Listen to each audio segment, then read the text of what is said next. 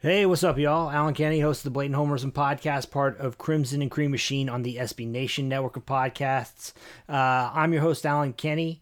Make sure to rate, review, subscribe, We know, wherever it is that you uh, get your podcasts. And every year before the OU Texas game, we talk with avowed Longhorn homer Bomani Jones. Currently with ESPN, is host of the Right Time podcast. He's also a contributor to HBO's Back on the Record with Bob Costas. And Bo, I think maybe you got uh, some more news coming, uh, you know, or I guess by the time this is out, people will probably have already heard it. Yeah, no. Um, in 2022, at an undisclosed date, um, we are going to begin on HBO to air a show called Game Theory that I will be hosting, um, executive produced by Adam McKay and others. Um, I'll keep doing uh, the Right Time with Bomani Jones podcast and still be doing um, appearances on ESPN. But yeah, um, next year sometime we're going to get started on a TV show. Ah, excellent, man. So Adam McKay, you did the uh, you did the podcast with him, right? The, Yeah. Uh, Death of the yeah. You know what? That was such an interesting series in general. I know that you were only on there at the end, right, with Chuck D. Yeah. Yeah, but Nah. man, that was a fantastic podcast. Yeah, I mean, he managed to weave in a real live, like, deep analysis of the evolution of professional basketball from the 1970s through the 80s and 90s, paralleling it with the evolution of politics in the country at the same time and didn't miss. I mean, it was one episode after another. Stories that you know, e- either you knew, you know, Len Bias or uh, others that were just, I mean, one after another. Man, he really, he really nailed it, man. That was, uh, that was a fantastic series. But uh, I, I want to ask you, Bob Costas, he likes baseball, right? Oh, yeah. Oh, so like before every show, is he sitting there like, ah, we got Charles Barkley coming on. Like, let's ask him about the DH, you know, or like, uh, oh, No, Billie Jean that. King, she's gonna have something to say about Pete Rose in the Hall of Fame. yeah, not quite that, but I did watch he and Howard Bryant, like, quiz each other if they could remember both teams in literally every World Series. Oh God, I can Okay, imagine, man. right, right. And I am somebody who like thinks it's kind of like neat and quirky that I can give you every Heisman Trophy winner since 1966. They can give you winner and loser of every World Series that has ever been held. And I was sitting there once, and um, Howard was like, "Yeah, I couldn't remember 07. I was like, "Oh, 07, that's the uh, Red Sox and the um, Rockies, I think. Yeah, Red Sox and Rockies." He's like, "I'm at 1907." I'm like, "You the winner, man. You the one that knows." 1907. That's hysterical, Right. man. Good night. Wow. Well, you know, I mean, yeah, yeah. Well, no, but uh, I've been really enjoying uh, the Costa stuff too, man. Uh, it's just uh, I'm I'm really happy for you, man. Obviously, you know, I, I like to say I was an early adopter. I was a big fan of yours from back in the day when you were on the score, man, and uh, uh, just so happy to see things blossoming like this for you. I appreciate it, man. So let's talk though a little bit about the Red River rivalry. And before we, uh, you know, get into talking about the actual game, uh, I got. Uh, were you as as dumbstruck as I was this summer when uh, it got out there that OU and Texas were going to the SEC? Yeah. Um, I was very surprised at that. Um, and the surprise to me was simply that Texas was smart enough to look around and realize that owning the Big 12 was not going to work out for them the way that they thought it would. And that I think that for them, this isn't really about money because they'll make all the money in the world and they won't be able to have like the sway that they have in the Big 12 going to this place.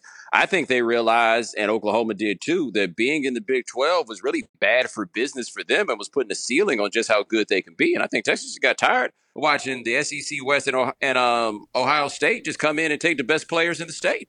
Bingo. Yeah. Nah, man. Exactly. And you know, it, it- both of these schools, it's kind of it's kind of funny because like you look at OU, right, and just historically, I mean, that's a that's about as SEC of a program as you can get, right? But Yes. like just just culturally, identity wise, but you know, I mean, internally, I know there was so much pushback when David Boren was there to uh, keep him from keep him from going there because he kind of is, you know, I mean, it's a college thing. Like they aim higher when it comes for like academics and stuff. Like they want Right. to be in a more prestigious deal. Um, but I mean, like I, I'm completely with you. I keep reading all these these stories about uh, you know about money, and obviously these programs want more money, but like it's exactly like you said. It's not just a, it, it- to me. I think that's secondary, just to the idea of like, you know, you can't really be a nationally competitive team at this point now if you're if you can't recruit with the SEC and it's just going to get harder and harder the way it's the way things are set up.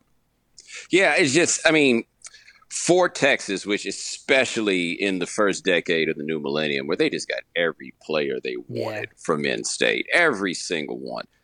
That ain't happening anymore. And so with A&M leaving and going, which then made them more attractive and I still laugh at how much they hate this idea of Texas and Oklahoma yeah, showing up. It'll never stop being funny. Yeah. But I mean, there's no explanation as to why A and M has been able to recruit the way they have recently, other than the fact that selling the SEC seems to really be helping.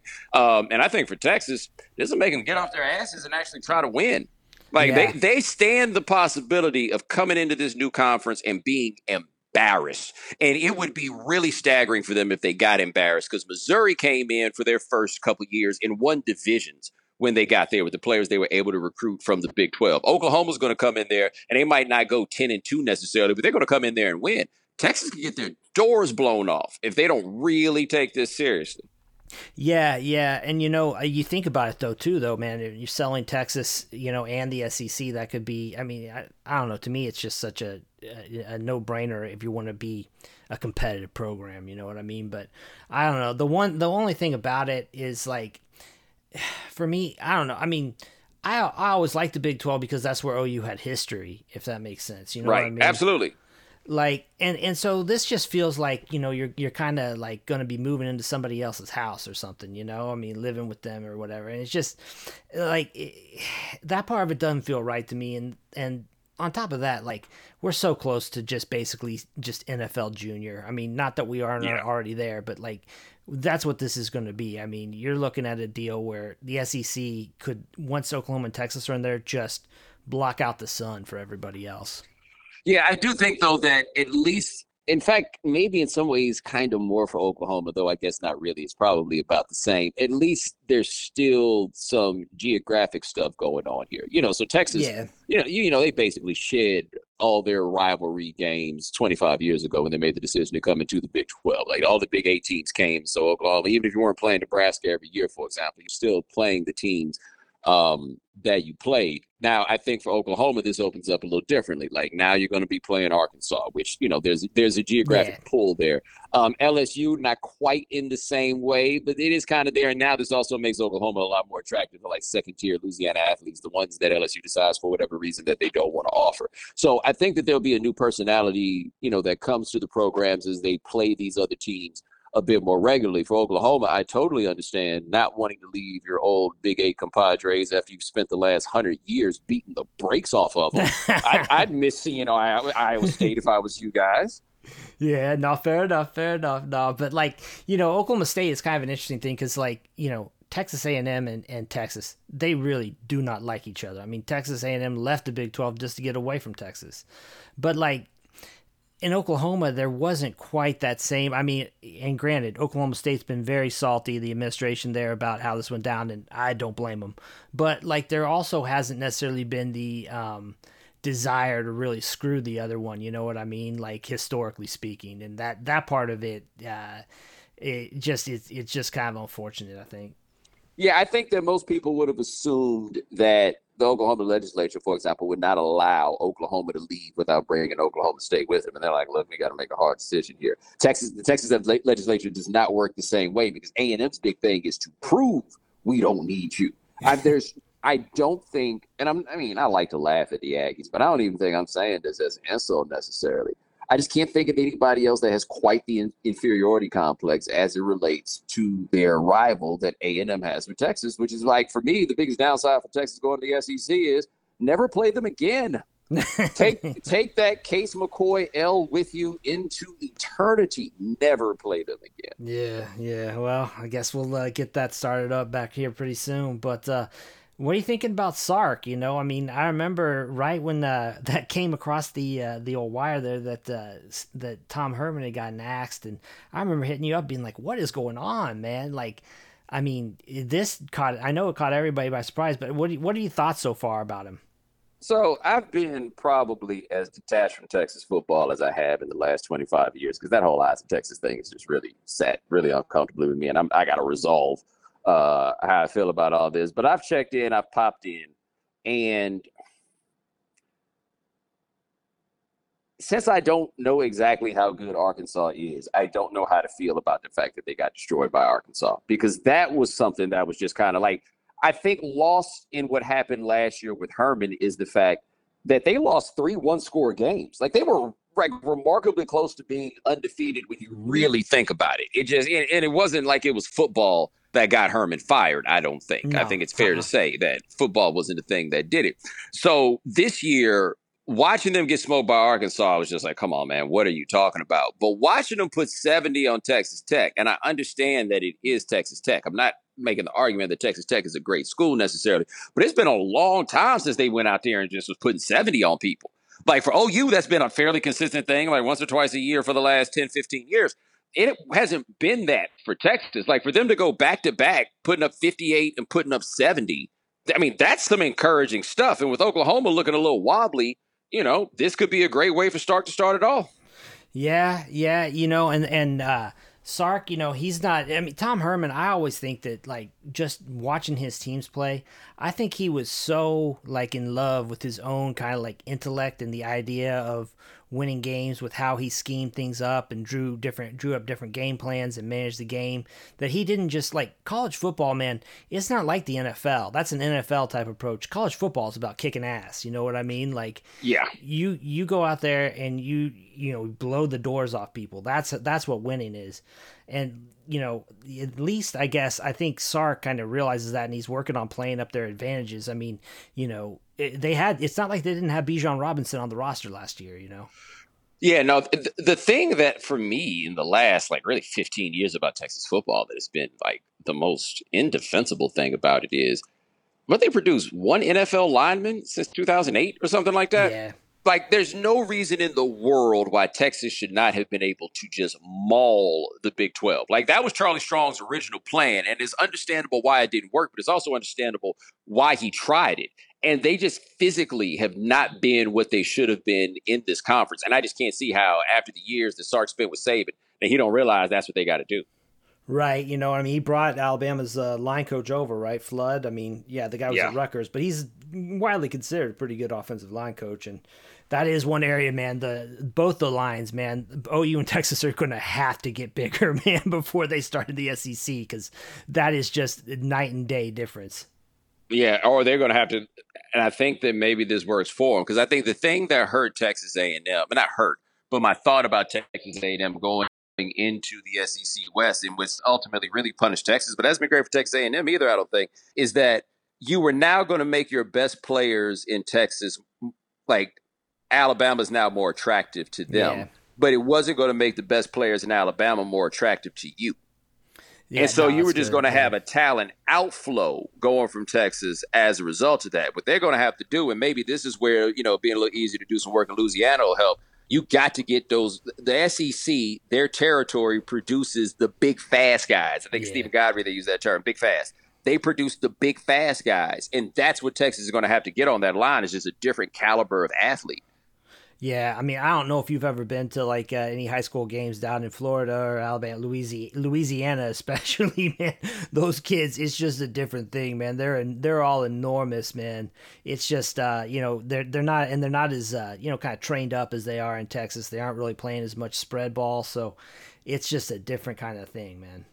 Yeah, it's a raw athleticism that comes from the players off the Gulf. That's just mm-hmm. different for mm-hmm. whatever mm-hmm. reason, and especially with big guys. Um. Like you would think Texas should be the place that produces all the linemen. Nope. Right, right. Yeah, no, I'm with I'm with you. I'm with you. Well, I mean, what do you think about Texas' chances tomorrow? I mean, OU hasn't looked uh, like world beaters at all yet, so. Oh yeah, I think anybody could beat Oklahoma. It seems. Yeah, um, I mean, I mean, this year seems to be like the excitement about Lincoln Riley has waned every successive year, and I don't think he's a bad coach by any stretch of the imagination. The standard for being a coach at, at uh, Oklahoma is very high, just considering the track record. But it's bizarre to me that this team, with as much talent as they've had in who knows how long, and as excited as Oklahoma fans were about trotting this roster out here, to just kind of be there. Yeah. Well, I, th- yeah. That's been weird. I thought Spencer Rattler would look better, and he has not. Yeah, well, it kind of goes back to what I was talking about earlier too, with Tom Herman and managing games. Like it feels to me like Riley is uh, this season he's just not letting them turn loose. Now, part of that is man, teams. I think like everybody has to recognize like teams are you know they the other side has coaches too you know defenses right. have coaches and i you know they're picking up i think a lot on what riley was doing tendency wise i think that you're seeing a lot more to defenses that are just built to say listen you know we're gonna you know, we're gonna plant our safeties back here like 25 30 yards back. You're just not to be able to throw a deep ball on us. And you know i mean like there you know he's he's really like kind of just struggling i think just to manage that that kind of evolution.